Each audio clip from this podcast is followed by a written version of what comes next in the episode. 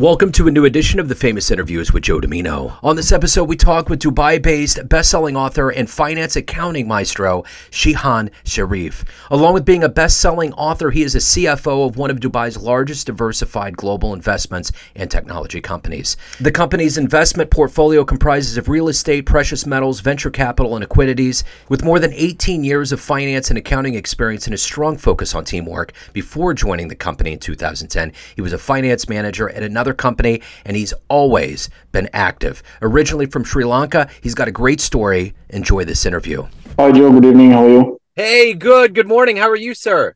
Sorry, it's it's morning for you. Sorry. I'm good, thanks.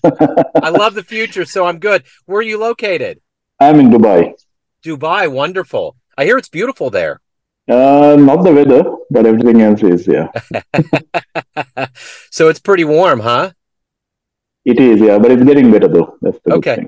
Yeah, we're getting to that point right now. What time is it over there? For me, it is six o'clock. Six okay. All right. I like it. I like it. Well, man, you got a you got a wonderful story. I'm I'm I'm really looking forward to talking to you about your life and your mission. But before we get to that point, we all lived through quite a thing with COVID. How did you survive the last three years, and how did it change you? Yeah, so the last few years probably has been the worst uh, of my life. If you, if you, really look at it, uh, several incidents that took place, unfortunately. I lost my grandmother, I lost my mother, I had COVID twice, once with family, once alone. Uh, several other incidents like my father's brother passed away, father's sister passed away. Some of my known friends here in Dubai passed away my son dislocated and fractured his finger on the right hand and then just a month later on his left hand. So it's been incident after incident.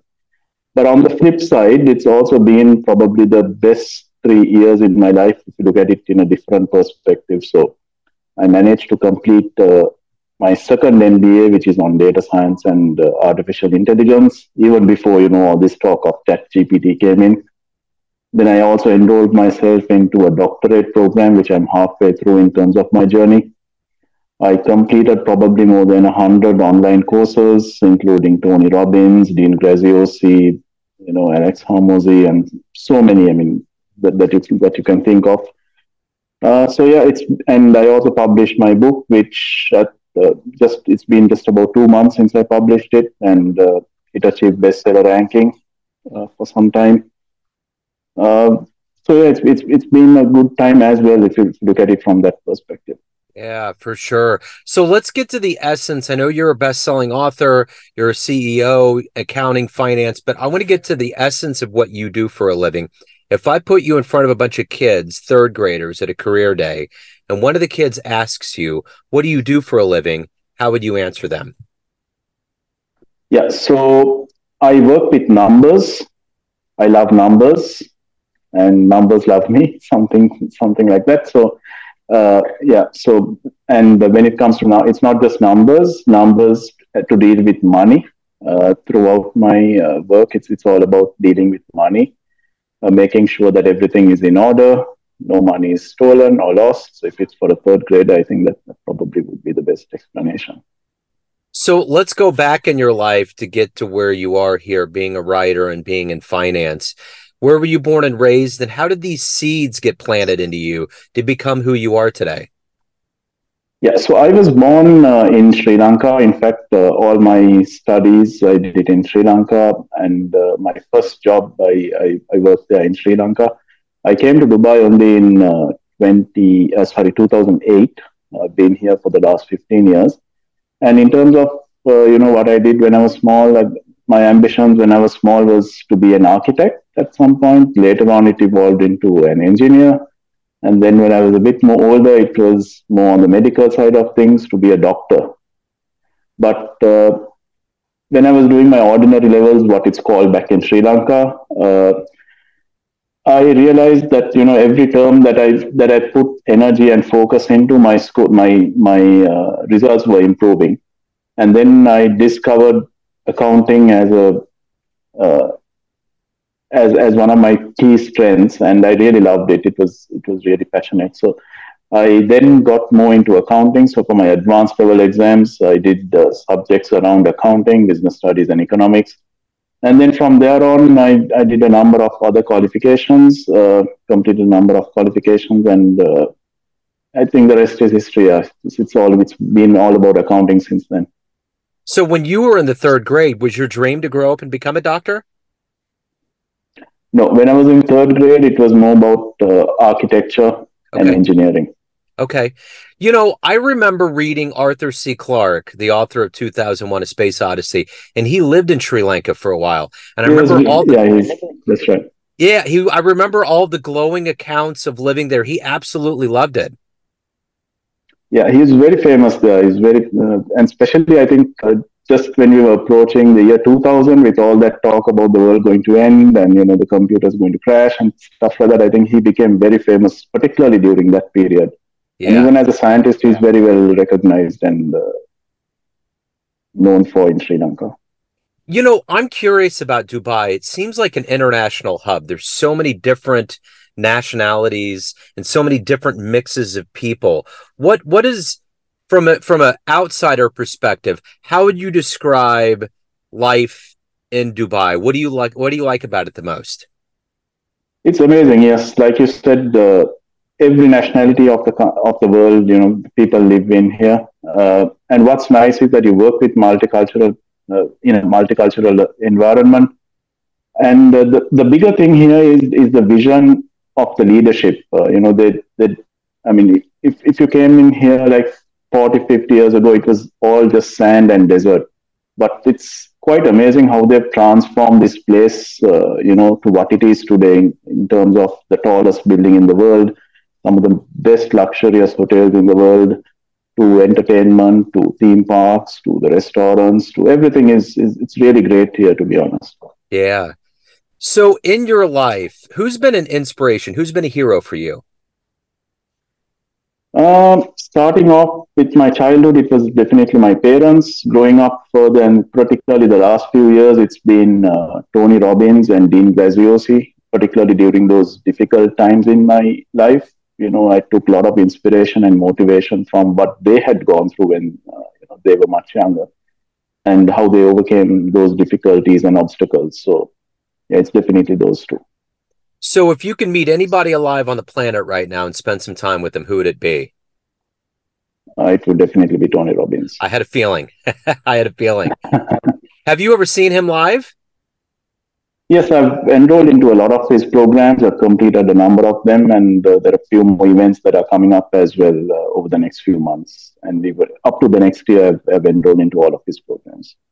You know, when I was a kid, he was always on TV, and at that point, that whole idea of motivating people and self help and those things was kind of a new thing. I'm always amazed at how relevant he has stayed because a lot of people fall away. A lot of people don't exactly. remain as prominent, but it always seems like there's a stature and there's this backbone that he has that's way above and beyond anybody else. Why do you think that is? I think his passion more than anything, you know, the, the passion that he wants to serve people and give back rather than, you know, just looking at money and his income and what he could gain as a business. So I think it's more about what he wants to give and and how well he delivers it, you know, and that's perceived very well by the people who uh, follow his courses or enroll into his programs. I think that's the difference with when you compare him with any other speaker or coach, mentor, and and it's not just one area. It's not just coaching. If you look at any of the areas, like whether it's finance or whether it's health related stuff or whether it's inspirational related stuff, you know, he's done them all. And I mean, best-selling author on the entire Amazon platform is one of his books by the name of Life Force. So just just another example. So it's it's a number of different spheres and areas that he's been very successful in. So clearly, Anthony Robbins has a lot of motivation, and he helps people get motivation in their life. What is that for you every day? What gets you out of bed? What gets you to want to accomplish what you want to get done as an author and as somebody that's in finance? Yeah, so it just it's just a translation of uh, or a thought that you know there's much more that I could achieve in life rather than just looking at what I've been able to achieve so far. There's so much more that I could do, And there's so much more that I could help people with. There's so much more that I could serve the community with. So it's it's that bigger thought uh, is the one that drives me uh, on a daily basis. So, of all of the things that you've done professionally, what's your best success story? Best success story would definitely be the book, which was very recent. But uh, if I look at look back and say like what's the best story of my life, it's probably during the period uh, where I was a young kid. You know, where was where my in terms of my education, my grades were falling apart. Uh, but then I picked myself up and focused on it, and then every term when you look at it, my marks started to improve during that uh, ordinary level period. And then when it came to my advanced level, I was the now the first in the class. So I think that that period was awesome because that laid the foundation to the Shihan subsequently, if you may call it. So you moved. So you moved there in two thousand eight, correct? Yes, I came to Dubai in two thousand eight. So let's say you have a dream tonight. You run into that version of you maybe a year before 2007, and you could give that version, a younger version of you, a piece of advice based on the life you've lived, the wisdom you've gained so far. What advice would you give your younger self? Keep learning more than anything. Just keep learning every day. Invest in yourself. Uh, because I think these are the two things that have really helped me. If I look at uh, particularly the last few years, there was a period in my life where I didn't invest in myself, particularly the 2008 to probably 2010 period. Uh, sorry, 2008 to 2015 period. Uh, I didn't invest much in myself. I didn't focus on learning. I was just doing my work and just spending the day that way. But subsequent to that, I I started investing back in myself, started learning every day at least an hour or so, and I think that's paying the results that that that I see today. So, of all of the things that you've accomplished so far, what are you the proudest of? Mm, just the person who I am. I think, uh, you know, as, as a human being, just trying to be the best version of myself. Uh, not, not a particularly single thing, but I think just that, you know, that I, I try to keep improving myself on a day to day basis. Uh, so I'm, I'm just proud of that, that belief and thought in me that, uh, that drives me forward. So, as a best selling author, what was one of the very first books that you read that either made you want to read more or eventually write and become a publisher? Believe it or not, I was never a reader, not even until I was probably 20s, and I can't recall single particular book that I read in full up until that point. But particularly during the COVID period, uh, that's the time probably that I started liking to read. And I read a number of brilliant books like uh, Atomic Habits, which was which, which really was probably life changing. And then later on, Limitless by Jim Kwik, who is the brain coach. You know, reading his story and how how his life transformed from a particular incident and what what it led to who he is today. So these two books in particular were were really uh, interesting, and I really loved them. So everyone out there has a perception of you. You have family, friends, clients, colleagues, but you ultimately are in control. What is your perception of you? Who do you think you are?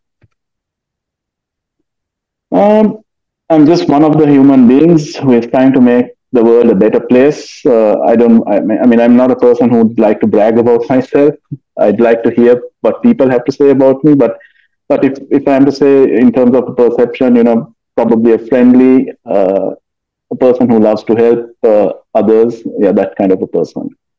So, if anyone out there wants to pick up your book, learn more about you, anything about your world, where's the best place for them to go? Yeah, so they could go to moneymasterhq.com. That's the website. And if they want to contact me, they could email me on hi, that's hi, at shihansherif.com. That's S H I H A N S H E R I F.com. Shihan, thank you so much for your time today. I really appreciate it. Send my best to Dubai and best of luck with the book and everything else that you get involved with. Thank you so much, Joe, for having me on your platform. Thank you very much. Yes, sir. Thank you. Have a good day. Have a good day. Bye. Thanks for tuning in to another famous interview with Joe Dimino, where we cover the world of art, literature, business, spirituality, music, and more from around the globe. Our esteemed theme music was composed and produced by the great E. E. Pointer of Kansas City's River Cow Orchestra. If you want to hear more interviews, visit the Famous Interviews with Joe Dimino channel on YouTube. You can also find us on Spotify and Apple Podcasts. Thanks again for listening, and until next time.